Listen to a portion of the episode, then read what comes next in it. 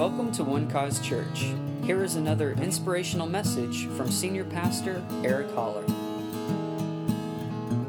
You guys ready to get into the scriptures tonight? Yeah. I have a feeling that's why you came to church. Well, part of the reason. So let's go to Hebrews chapter 5. We are now in chapter 5 of this great book. Marvelous, marvelous book. And we know who the audience, the target audience is, just by the name of the book, Hebrews. And so there are things here that particularly pertain to the people of Israel. and uh, so that we need to be reminded as we're reading through um, that some of the things are specifically for the Jews so that we can remember what is to us here and what is for us to learn from. All right? Remember, we, as I said and continue to say, that all the Bible is for us, but not all the Bible is directly to us. So we we live in the, in the place on a regular basis in our daily Bible reading and in, in what is to us. And that comes from the Apostle Paul and the revelation Jesus Christ gave to him for the Gentile church. But also, we glean from other places throughout the scripture through that understanding that we have by the Apostle Paul, so that the Bible then becomes clear and, and makes sense. Uh, I can remember for many years being very confused in my Bible reading, and it was tough, and it was it was like plowing a lot going through the scriptures and and not really knowing what I was reading at times. You know, some days I would read scriptures and and be so encouraged, and then the next day read another passage of scripture and get completely discouraged by thinking that all of it was applicable to me. And that, but when as I've studied through the years and learned and had great teachers, Dr. Holler, of course, being one of those, my dad um, who has spent spends much time in the scriptures, began to teach me about the various audiences and the and even the dimensions of man that are being addressed. Sometimes the body is being addressed, sometimes the soul, sometimes the spirit is being addressed. And so when we understand those kinds of things, uh, then, then the Bible really becomes clear to us and, and God's message. Because He's concerned about every aspect of your life, and He's concerned about all people groups, right? So He has something to say to everyone. I love this. It's a, it's, a, it's a marvelous love. And so that teaches us about God and his interest in the individual person as much as he's interested in the world. We saw that when he gave his only son. But he's also interested in the individual person, our individual lives, and has specific messages for us. Amen. So, uh, that being said, let's go into Hebrews chapter 5. And we're going to begin in verse 1. We ended last week in 4 with that great verse of scripture at the very end. It says, Let us therefore come boldly before the throne of grace, that we may obtain mercy and find grace to help in time of need. Amen. And then this says, For every high priest taken from among men is appointed for men in things pertaining to God, that he may offer both gifts and sacrifices for sins. Now we're coming back into a Jewish understanding.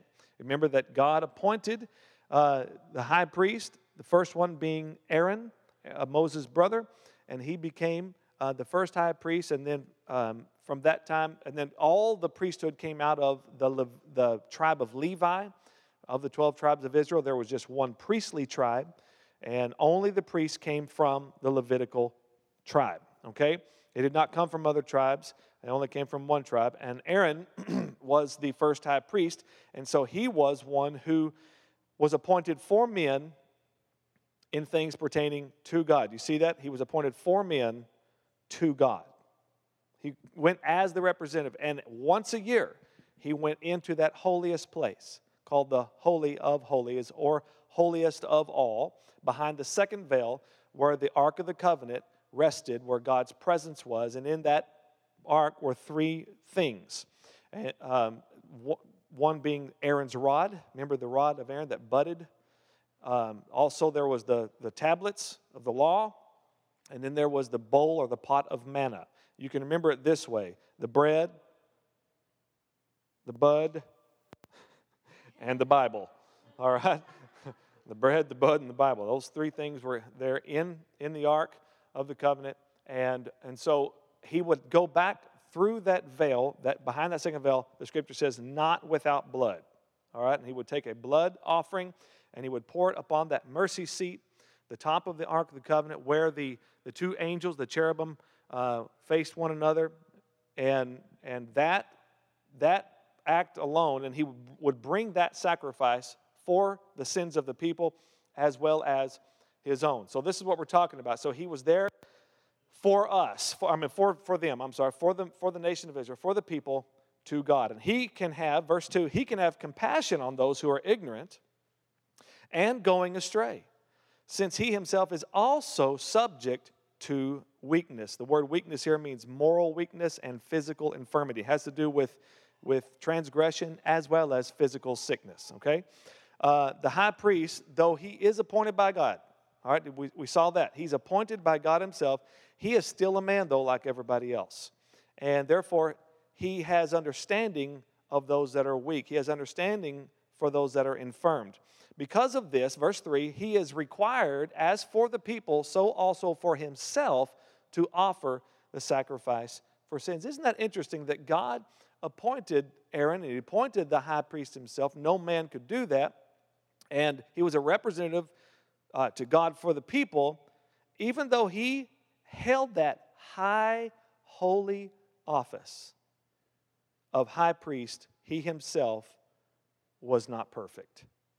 So there was no such man that could be the perfect representative in a high priest for the people because all have sinned and fallen short of the glory of God. Aaron was born of Adam just like all the rest of us were born of Adam, so he had that problem, all right? And yet God appointed him and, and, and helped make a way for him to be able to go into that presence and survive that event. All right? Now, there was a good chance that they wouldn't survive. So he had to have everything in order. His, his robe had to be pressed just right, and, and he could have no spot or blemish on him. I mean, everything had to be pristine, everything had to be right, and they tied a rope around his waist that went from behind the veil to the people out here, the end of the rope. So if he walked in and everything wasn't right, then he would die in the presence of God, then they could just grab that rope and drag his dead body out. The truth. So I imagine it was a, a, it was a scary moment for this man, thinking, God, I hope I got everything right. Aren't you glad your approach to God is a bold approach? Your, bold, your approach is a bold approach. Glory to God. No man, verse 4, no man takes this honor to himself, but he who is called by God, just as Aaron was. So no man could appoint himself to the office of the high priest. This was solely God's doing. Now, I want to pause there for a moment and go over to the book of Ephesians in chapter 4. Ephesians chapter 4. And we're going to start in verse 11. It says, And he himself, speaking of Jesus, gave some to be apostles, some prophets, some evangelists, some pastors, and teachers. All right, who did this? Jesus. And Jesus gave these gifts, called these, these offices, the apostle, prophet, pastor, teacher, and evangelist. All right? All of these offices are appointed by God. And, and where men get in trouble is if they try to appoint themselves in that position when they weren't appointed by God. And I, I think it happens more often than it should. I can remember uh, many years ago when I was on staff at a church in West Texas, and uh, uh, my, my dad had uh, pastored this church, and then he left and went down to Austin and started a church, which my brother now pastors. But he placed a man there, and that man uh, began to pastor the church, and the elder board that dad had appointed as elders became his elders. And, and so it took some time to make some adjustments because this pastor was a lot different. The way he ran ministry, the way he, he led, and the way he preached, and all those kinds of things was very different than what they were used to. And, and so over time, there were some issues that came up that were concerning issues. Um, and so one of the elders of the church, one of the, I mean, one of the staples, one of the pillars of that ministry, uh, began to question what was going on. And um, now, this is a, this is a prominent businessman in the community. He had started this, this uh, business from, from the ground up and, and had become very successful in the community. Um, and so now we have a problem. And, and I have to say that when he expressed his concerns, most of the concerns that he had, I agreed with. However, I was not going to tell him that because I was there working for my pastor. All right? But I did agree with it, and, and I saw some of the same problems.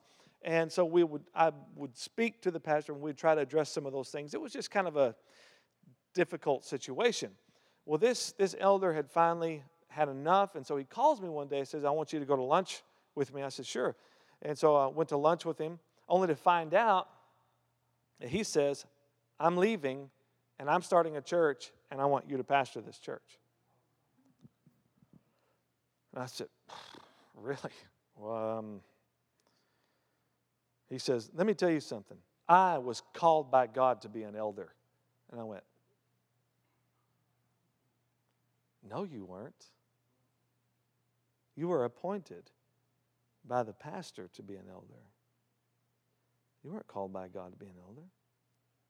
You've appointed yourself now. And he said, What I want to do is start this church, and I'll oversee it, but you pastor it. And I love this man, and as tempting as that was to, you know, begin to pastor my own church, there was no way I was going to get messed up in that stuff. And I knew it was wrong. And I told him this was not a good idea. I don't think this is going to work. We can work through some of this stuff, but he had already been convinced, see, that he was appointed by God and not. Mm. So he did. He started a church. He found another guy, sucker, that would do it with him. And in less than a year, the church had already closed its doors and they were gone. And that's a sad story, but this kind of thing happens a lot when men self appoint. Because um, if God didn't appoint, then God didn't anoint. All right? And if God didn't appoint and God didn't anoint, then there is no point. All right? Because his appointment is, is what gives the one who holds the office the authority. His appointment is his authority, but his anointing is the function. All right? Those two things work together. His, his appointment is the authority, and as the anointing is the power to back up that authority. All right? So we need to understand this thing. When Jesus, even when he began his ministry, he did not begin to operate under the anointing until everyone knew that he had been appointed by God. And that happened on the day when he was baptized. Do you remember when John baptized Jesus? And the scripture says that immediately Jesus come came up out of the water, and the Spirit descended upon him like a dove. And then the voice spoke out of the sky and said, This is my beloved Son, in whom I am well pleased. That's quite an appointment right there. All right? And, and it was from that day forward that he began to operate in the anointing of that office. Glory to God. So, Jesus even said, The Spirit of the Lord is upon me because he has anointed me to. To what? Preach the gospel to the poor, set at liberty those who are captive, bind up the brokenhearted, preach the acceptable year of the Lord, proclaim the acceptable year of the Lord. All right? Can't do that without the anointing to do it. All right? Uh, Acts 10:38 says how God anointed Jesus of Nazareth with the Holy Spirit and with power, who went about doing good. He was anointed to do good. The anointing isn't just something that we have. The anointing is the function to do. All right? Amen. It's the power of the Holy Spirit. It's the operation of the Spirit of God. Everybody okay? Yeah. All right. So, uh, okay. Now let's go back to Hebrews chapter five and verse five. Just a little lesson there in appointment and anointment. so, also, Christ did not glorify himself to become high priest, but it was he who said to him, You are my son. Today I have begotten you. As he also says in another place, You are a priest forever according to the order of who? Melchizedek. Interesting. Okay.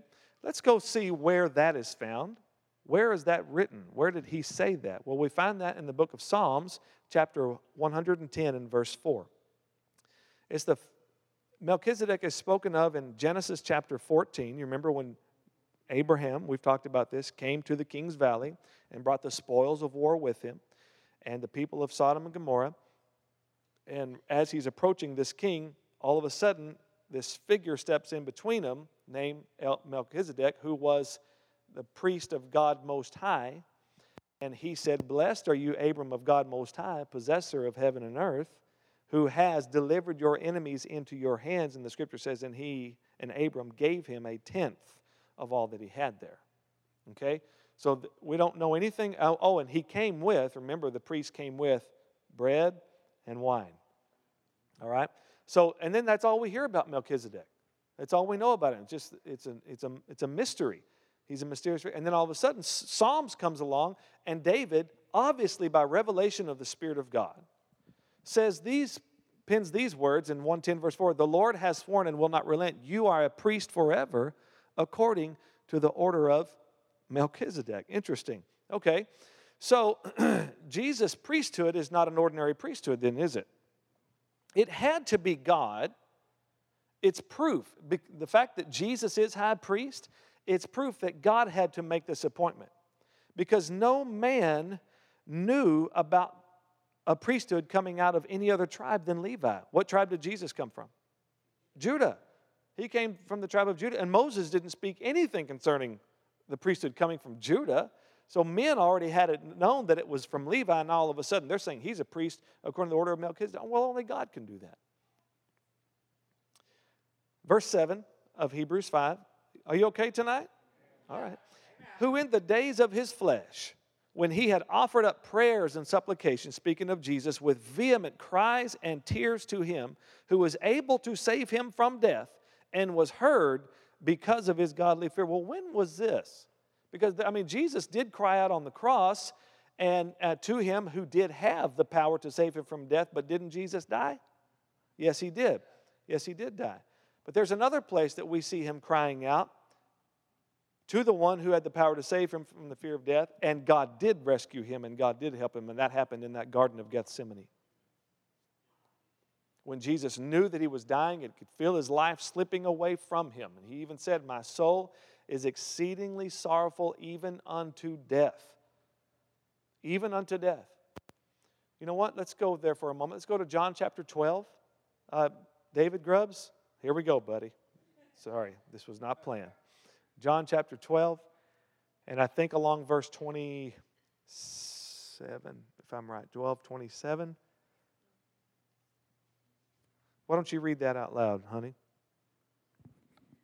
Now my soul is troubled, and what shall I say? Father, save me from this hour. But for this purpose I came to this hour. Father, glorify your name. Okay, that's good. Jesus says, Jesus said, Shall I pray, Father, save me from this hour? And Jesus is speaking of the hour when he would be delivered up to be crucified. All right? He says, Shall I? He said, But it's for this hour I came. So the answer to that question then is obviously no, you should not pray to be saved from the, the hour that you've come for. Right? When he stood before Pilate, remember what he said? This is where we got our name. For this cause I was born. It was for this cause that I came into this world. Right? So you like the sound of that, Anthony? anyway, uh, so now here he's saying, Should I do this? But we see Jesus get into the Garden of Gethsemane, and it sounds like he's contradicting himself a little bit. It sounds like he is praying, Father, save me from this hour. Because as a matter of fact, he almost says it. He says, Let this cup pass from me. Nevertheless, not my will, but yours be done. And it's been often said that Jesus here is, is fully surrendering his will to God, and there's a bit of a wrestle with his will being uh, not fully submitted, and finally he submits it to God, and, and we see the, the true humanity of Jesus here in this moment. But my family, that cannot be what was happening. That cannot be. He cannot be asking God to save him from the hour that he knows he came to. He even presented the question earlier than that Should I pray this? And now he's praying. No, it doesn't make sense. Jesus said that he was dying in this garden. My soul is exceedingly sorrowful in, unto death. What he was really praying, he's not trying to, he's not saying, Save me from the cross. He's saying, Save me from dying in the garden. That's what he's saying. He knew what he came to do. Jesus never, ever, ever ever got off his mission, never, ever, ever swayed from it, never wavered in it. But he did experience something that he didn't know how to, he didn't know how, what to do at this moment. Because how does he, who has only known life, how does he who only is life rehearse for dying? How does that happen?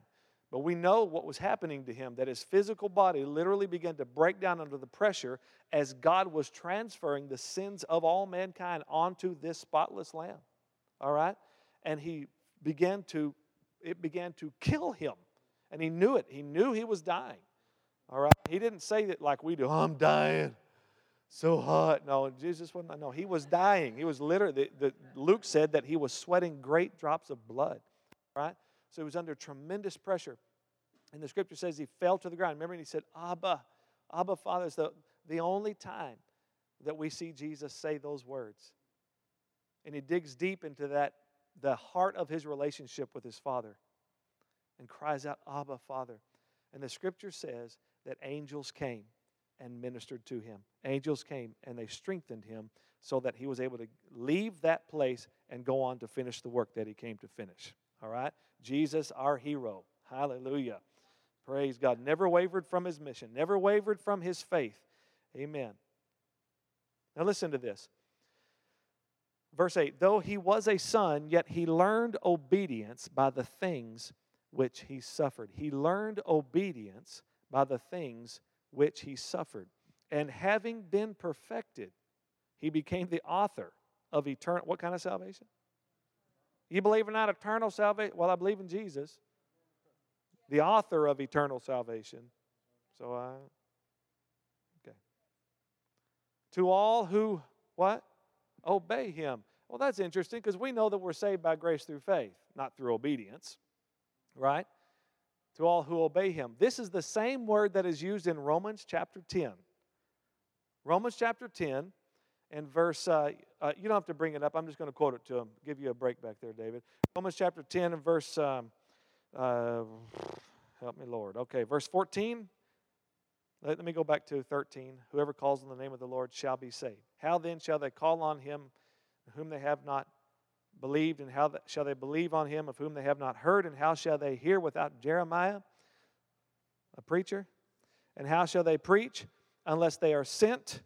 As it is written, how beautiful are the feet of those who preach the gospel of peace, who bring glad tidings of good things. This is why we preach good things. We preach peace and the glad tidings of good things. That's what the gospel is made up of peace and good things. Glad tidings of good things. Hallelujah. All right? Uh, and then he, then he goes on to say, But they have not all obeyed the gospel. For Isaiah says, Who has believed? Our report. So, what he taught us there is to obey the gospel is to believe the gospel. All right, this is the same kind of reference here. All those who obey him. That is, all those who believe his message. Okay? Okay, because it's not by works, lest any man should boast. So he's the, he's the author of eternal salvation to all who obey him, having been perfect. How can Jesus, who is already perfect, be perfected? I ask that question. I see things like that, I start asking questions. And, you know, if you're going to really learn uh, from the scriptures, you need to stop and ask questions like that and go, okay, what do you mean by that, Lord? Well, Jesus had to suffer in the flesh in order to and overcome every temptation uh, that was that was given to him right every temp- the scripture says he was in all points tempted like we are yet without sin so he had to go through that, all the temptation he would face, so that he would then become the perfect, spotless Lamb of God, the perfect, spotless sacrifice without blemish. Because remember, the high priest could not offer a sacrifice like that because he wasn't perfect. But Jesus did it because he did not have Adam's nature in him, he had his father's nature. And the sin nature is passed down through the father. The mother is the carrier of it, but the daddy is the one who gives it to you. All right? That's why Eve doesn't get the credit for sin nature. Adam gets the credit for sin nature. Okay? So, Jesus, though, his father being God the Father, hallelujah, his mother being Mary, and, and then he could then walk this walk and choose, he still had to choose not to sin, and choose not to sin and overcome every temptation so that he could be presented as the perfect sacrifice. All right?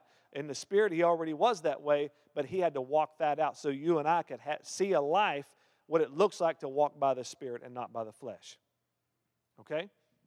And see, now you, now that you're, you've been born all over again, now see, you don't have Adam's nature anymore. You have your Heavenly Father's nature.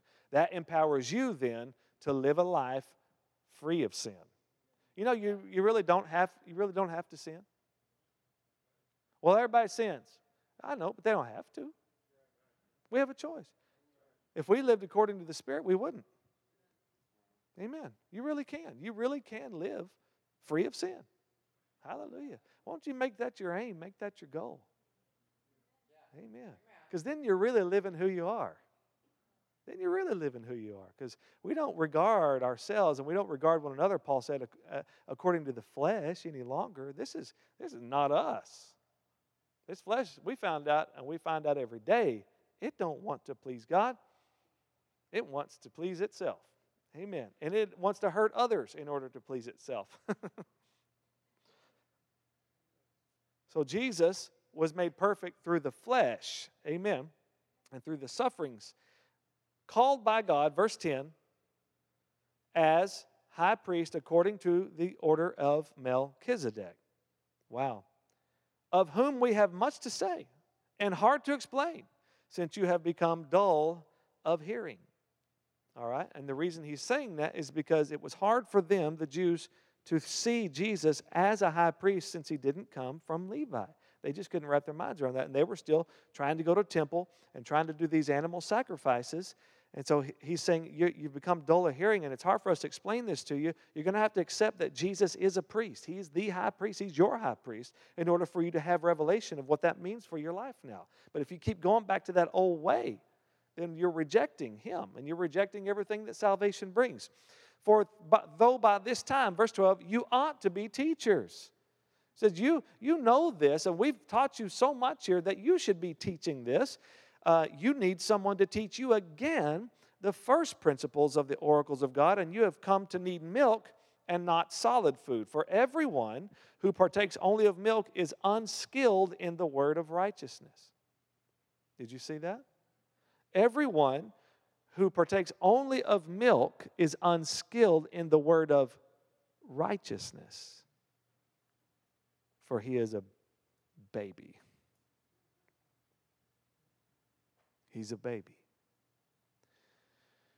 Because he keeps coming back to works.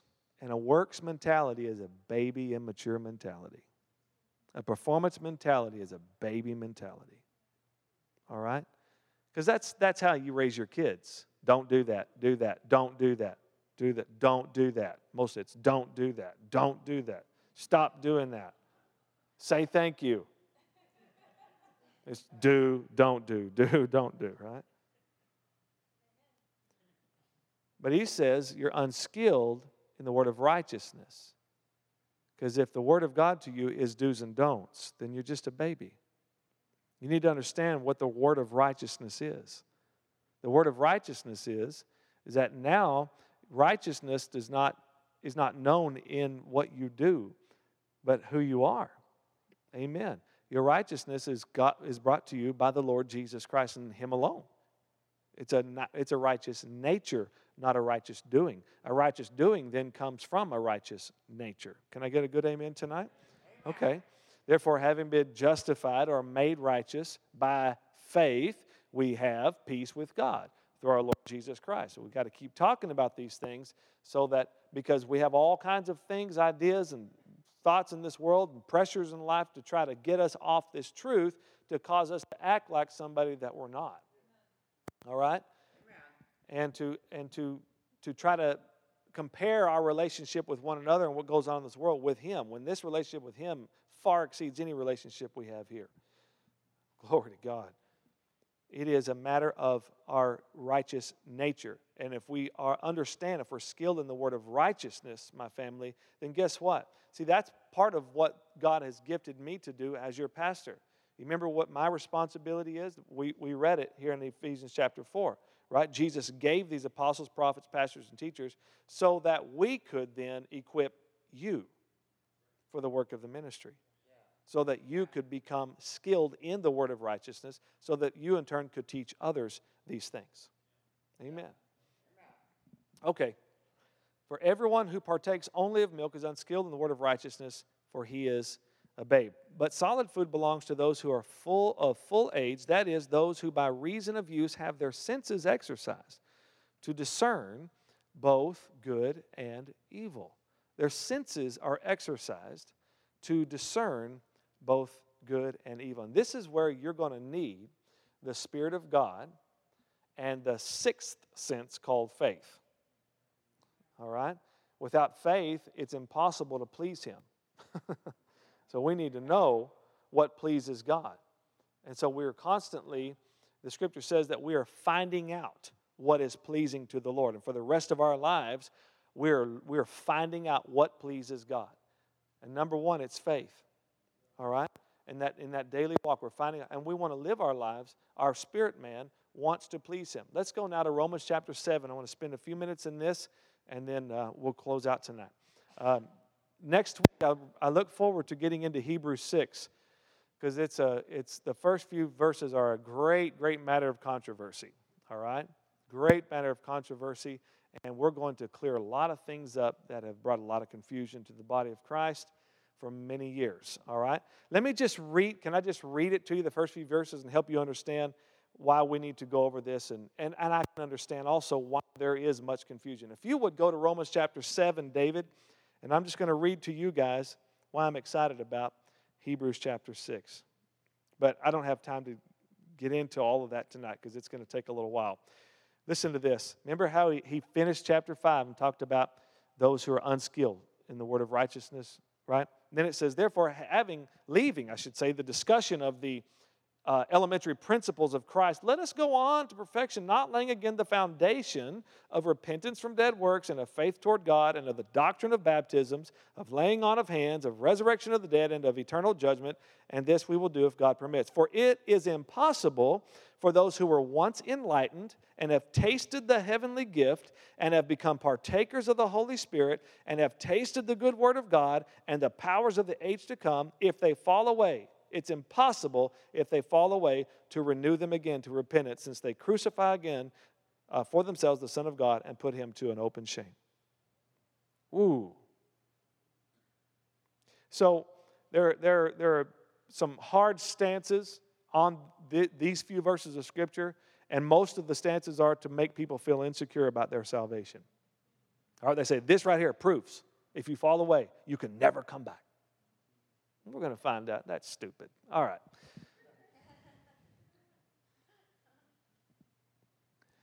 Romans chapter 7, let's start in verse 1. Let's just read for a second. For when we were in the, uh, or do you not know, brethren, for I speak to those who know the law, that the law has dominion over a man as long as he lives. Verse 2. For the woman who has a husband is bound by the law to her husband as long as he lives, but if the husband dies, she is released from the law of her husband. So then, if while her husband lives, she marries another man, she will be called an adulteress. But if her husband dies, she is free from that law, so that she is no adulteress, though she has married another man. Verse 4 Therefore, my brethren, you also have become dead to the law through the body of Christ, that you may be married to another, to him who was raised from the dead, that we should bear fruit to God. What kind of fruit is this? What kind of, what kind of fruit are we bearing to God? It's the fruit of righteousness. Okay? For when we were in the flesh, are you in the flesh?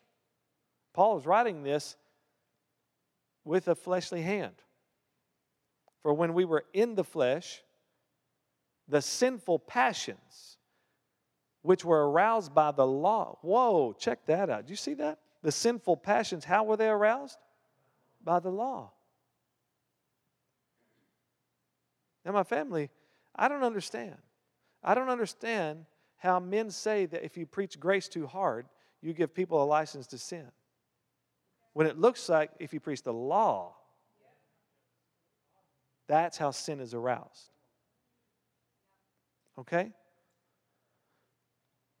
We're at work in our members to bear fruit to death. Verse 6 But now we have been delivered from the law, having died to what we were held by, so that we should serve in the newness of the Spirit and not in the oldness of the letter. Okay? What shall we say then? Is the law sin? Certainly not. On the contrary, I would not have known sin except through the law, for I would not have known covetousness unless the law said, you shall not covet. Isn't that something about our curiosity, the curiosity of the human nature? That as soon as we see don't do it, something in us says, I want to do it. I wouldn't have known to covet unless it said don't covet. Well, I'm interested now. okay? I didn't even know to be interested, but now I'm interested. Like in, I told you guys I was in India one year, and, and we were in this hotel, and Daniel Plowman and I, and right across from me was this whole wing of where they were doing some reconstruction in the building, and there were all these "Do not enter" signs. But then I would see like these workers like go through these doors, and and I was like, okay, I'm I'm entering, I'm going in here. So, and I felt like I was in a secret passageway. I was access to where somewhere I wasn't supposed to be, and so the curiosity got the better of me. But if it didn't say don't enter, I never would have even thought about it. But okay, I'm just admitting my sin before all of you. but sin, sin taking opportunity.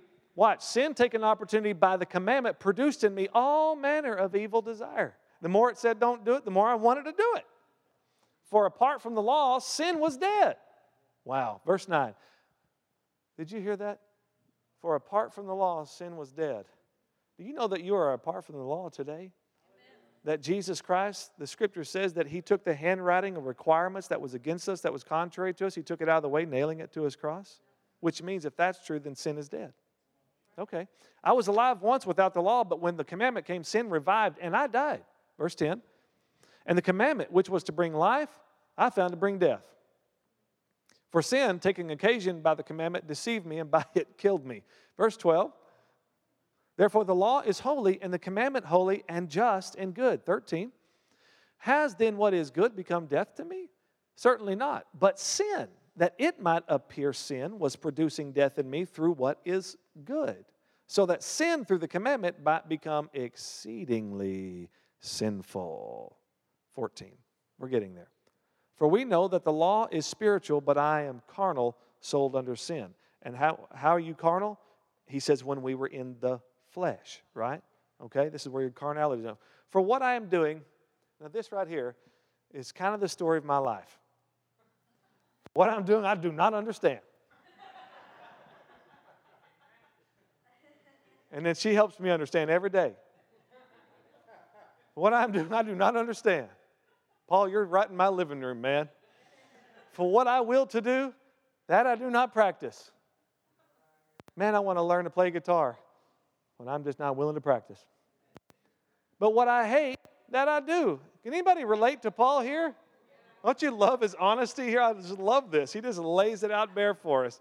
All right? If then I do what I will not to do, I agree with the law that it is good. Verse 17, but now it is no longer I who do it, but sin that dwells in me. That's a bit of a cop out if you think about it. It's kind of that the devil made me do it. So he says it's not me who's done. Now watch. This is, this is what separates those who are skilled in the word of righteousness and those who are unskilled. And this all has to do with what you identify with. Paul makes a clear distinction. This is not me. This is not me. It's sin that dwells in me. And he's going to help us understand where that happens. For I know that in me, that is, in my flesh, nothing good dwells. For to will is present with me, but how to perform what is good, I do not find. In other words, I have the will, but the flesh is not willing. It's, it, it, it does not have the power to carry this out in and of itself. Here we go. For the, for the good that I will to do, I do not do, but the evil I will not to do, that I practice. Now, if I do what I don't want to do, it is no longer I who do it, but sin that dwells in it. He says it again. If I'm doing what I don't want to do, it's not me doing it. It's sin that dwells in me, or that is in my flesh. Verse 21 I find then a law. Okay, thank you, Paul. The evil is present with me, the one who wills to do good. See, your desire is a holy desire. Your actual desire, your desire as a born again child of the living God, is a holy desire. It wants to do the right thing. That's why you feel bad when you do what you don't want to do. That's why you don't like it. That's why you wrestle with it. That's why you're bothered by those things. If, if, if you did not have God's nature in there, it wouldn't bother you to do those things. But that nature Your true nature is like, no, this ain't cool. This is not me. And this is what Paul is saying. There, evil's present with me, the one who wills to do good. What evil's very present with you. I mean, it's wrapped up in a body right there. It's with you every day of your life. For I delight in the law of God according to what? There it is, the inward man. This is, this is who I really am. Verse 23 But I see another law in my members warring against the law of my mind and bringing me into the captivity to the law of sin, which is in my members. So what did Paul just teach us? It all happens right here. All right? Because the choice is going to be the determining factor if I do what I'm not supposed to do or if I do what I'm supposed to do. So these passions and these desires come up to my mind, and my mind has a choice. Are you going to do this? Are you going to live by the flesh? Are you going to live by the Spirit? Okay? Verse 24. Oh, wretched man that I am, who will deliver me from this body of death? So he's talking about the wretched part is the body. This body that we walk around with every day that has nothing but evil desire. It's, the, it's, it's a factory of sin, right? So then we have to delight then in to understand that we are who God says we are, not what this flesh wants to do. Uh, maybe this will help you tonight. Because it's easy sometimes, my family, if, if we get out of this, if we if we forget who we are, then we'll start identifying ourselves by our failures and by our faults and by the evil thoughts that come to our mind and think that start questioning if, if God even, if we even know God, if we're even saved, if all that kind of garbage that keeps us just fighting all the time, keeps us struggling all the time. You have to, by faith, grab a hold of this truth that you are the righteousness of God in Christ, despite what this flesh does or doesn't do. Okay? This is how you are skilled in the word of righteousness. And when you grab a hold of and you confess that over your life, that's why it's so important to open your mouth and confess who God says that you are. Because your life is following your tongue. All right? And you can make this flesh do what it needs to do. Amen. Okay, just wanted to finish with that thought tonight. That's what it means to be skilled in the word of righteousness. That is to simply know who the Bible says you are. All right? And to be fully aware of that and to believe that with everything in you. And then walk this thing out by faith. Thank you for listening, and we hope you enjoyed the message. For more information about One Cause Church, please visit us online at onecausechurch.com.